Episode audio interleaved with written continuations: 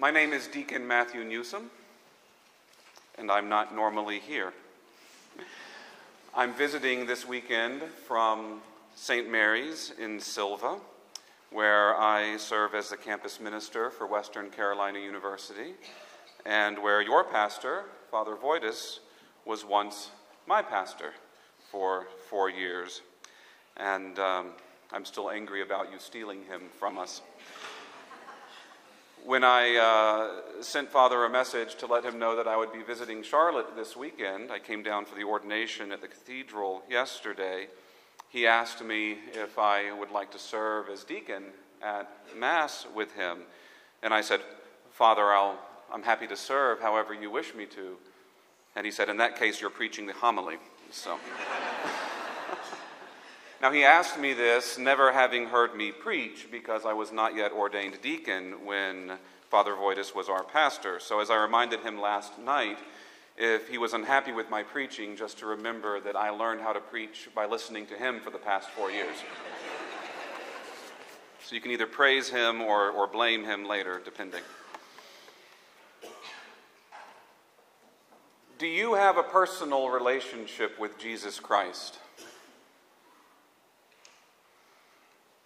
We Catholics don't really like being asked that question, do we? Maybe some of you don't mind. But if you're like a lot of us, you may have tensed up a little bit. Because that question calls to mind the stereotypical Protestant evangelist telling us that we need to accept Jesus Christ as our personal Lord and Savior. And when we're challenged by uh, typically Protestant evangelists about our relationship with Jesus, we tend to get a little defensive. We bristle up a bit. Because as Catholics, we view our relationship with Christ as something that's corporate rather than personal.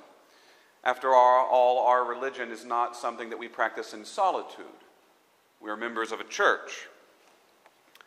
We belong to the church, and our relationship with Jesus is lived in and through the church. And so the suggestion that we need to have a personal relationship with Jesus sounds suspiciously Protestant to us, and so we tend to back away.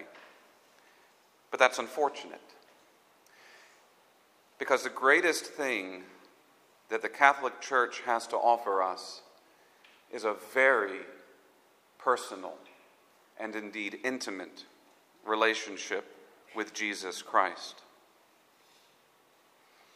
I want to share a story with you that was told to me by a Dominican friar. Before he entered into religious life, he used to live in an apartment that was within walking distance of the local Catholic church, and so he got into the habit of walking to daily Mass. And one day he was coming home and he was going back to his apartment, and he was confronted by a street preacher who asked him, Do you have a personal relationship with Jesus Christ, your Lord and Savior?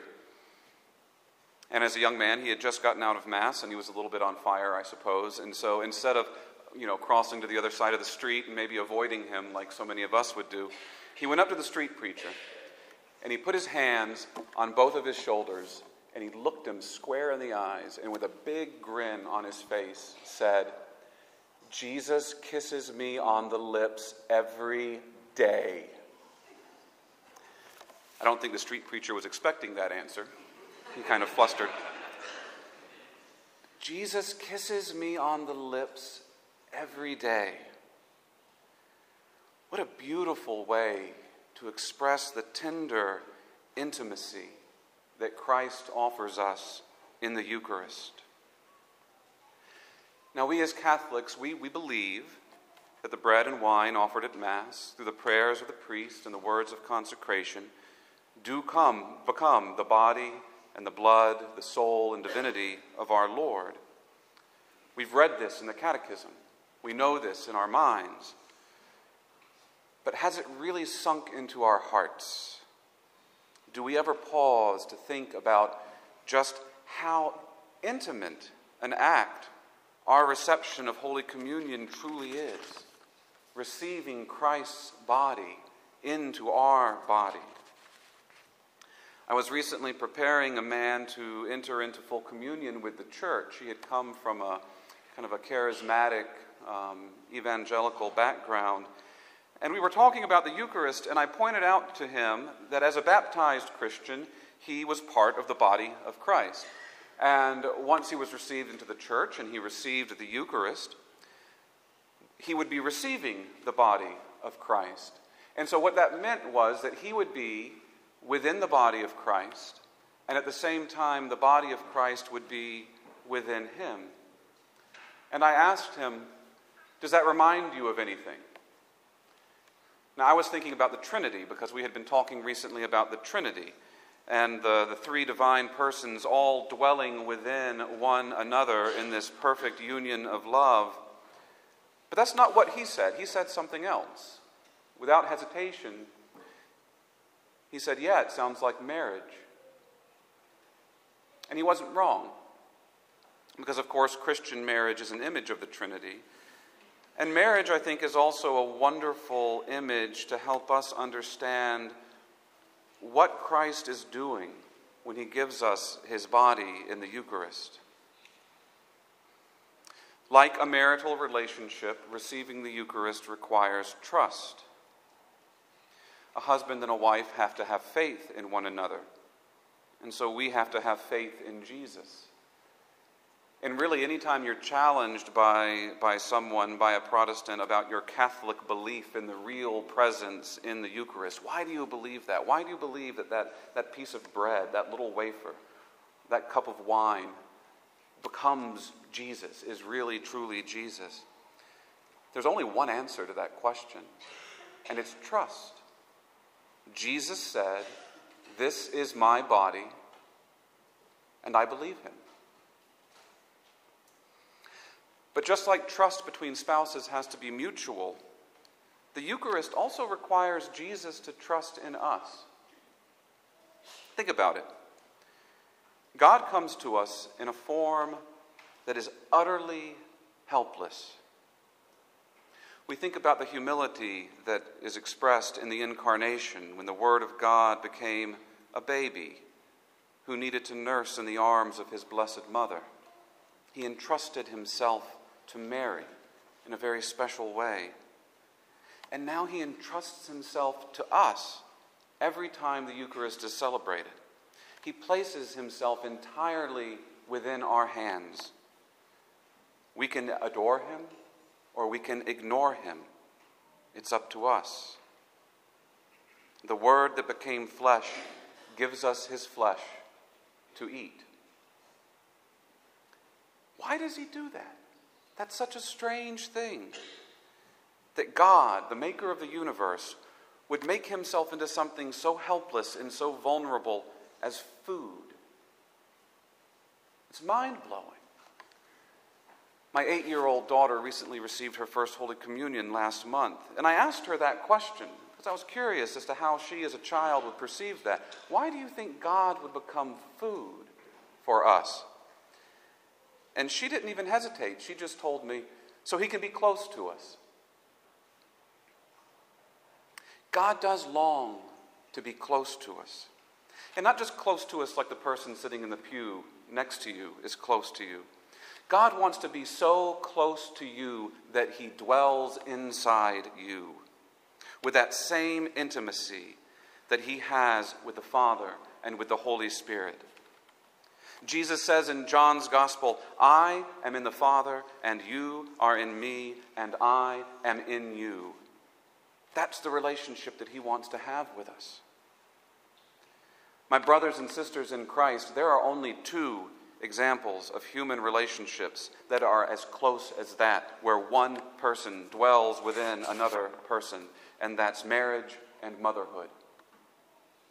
It's that level of closeness that God desires to have with you and I. Now, Jesus has already dwelt within the body of his blessed mother for nine months in her womb, and now he wants to dwell in your body too. Not as his mother, but as his bride. Yes, gentlemen, even you too are part of the bride of Christ. Because, of course, the bride of Christ is the church. The church is also the body of Christ, but that's just another way of saying the same thing. Because Jesus has taken the church as his bride, and the two have become one flesh, so the bride has become his body. He is husband of the bride, He is head of the body. Read Ephesians chapter 5. This is a great discourse on marriage that St. Paul has, where he writes about the husband being the head of the wife and loving his wife as he loves his own body. But at the end of that discourse, Paul says, This is a profound mystery. I am talking about Christ and the church. The Mass is our wedding feast. In the Eucharist, Christ's body joins with our body, and we become one flesh with God. When you approach this altar, do you understand that you are approaching your wedding chamber? When you receive Holy Communion, do you understand that you are a bride receiving her groom? If we want to understand what the church teaches us about Holy Communion, we need to stop thinking about communion as some sort of mark of membership in a religious club that we belong to and start thinking about it as our marital embrace with God. And that requires a lot from us. It requires faithfulness. Husbands and wives, think about this. If you were estranged from your spouse, would you dare to demand marital intimacy without first being reconciled with one another? No. So, why do we think that if we are estranged from God by mortal sin, that we can demand intimacy with Him without first being reconciled in the confessional? Sometimes the Catholic Church is criticized because we don't have open communion. We're accused of being exclusive. Well, of course, the Eucharist is exclusive, for the same reason that marriage is exclusive. If your non Catholic friends want to know why they can't receive Holy Communion when they come to church with you, it's because they're not yet part of the bride. Before they can receive Christ's flesh into their bodies, they must become one flesh with Him in the church.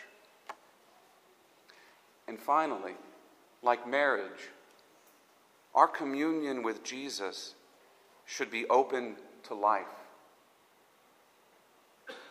Brothers and sisters, are we guilty of receiving the body of Christ with a contraceptive mentality? Are we guilty of placing barriers between ourselves and our Lord that prevent his seed from being planted in our hearts and bearing fruit? Jesus gives us everything. He gives us his sacred body his precious blood, his human soul, and his godly divinity. And he comes to us so gently in a way that we can receive every day if we desire. Bread and wine. He takes on a form that we can see, that we can touch, that we can smell and taste. And he says, Take this. This is my body. I am yours. Such sweet love our Lord has for us. So, how dare we withhold anything of ourselves from our groom who has performed miracles to be with us? How dare we tell our Lord, You can have all of me except this one part? I want to keep this part for myself because this part is too personal. If there's any part of your life that you've held back from Jesus, let that go and give it to Him now. If it involves an unconfessed mortal sin, make a solemn commitment to go to confession as soon as you can to be reconciled with your divine spouse. If it's venial sin, give that to God now in prayer. Tell Him to take your weakness and heal it and transform it with His love. He can do that. He longs to do that. He has become bone of your bones and flesh of your flesh and has given you His flesh for your salvation. You are so precious to Him. He just needs for you, His beloved bride to allow Him to enter into the chambers of your heart. Because our Lord is a gentle and respectful lover, and he won't go in unless you invite him. He has total and complete respect for your person. So if you choose to tell the bridegroom, no, you can't have this part of me, that's too personal. I don't want you to see this part of me. He will respect that. If, like Adam, you choose to hide your nakedness from God, he will keep his distance. But is that what you want? Or do you want instead that intimate and personal relationship with Jesus Christ that he wants to have with you? May our communion with Jesus in the Eucharist be so complete that when we are asked about our personal relationship with Jesus, we too might say with joy, My Lord kisses me on the lips every day.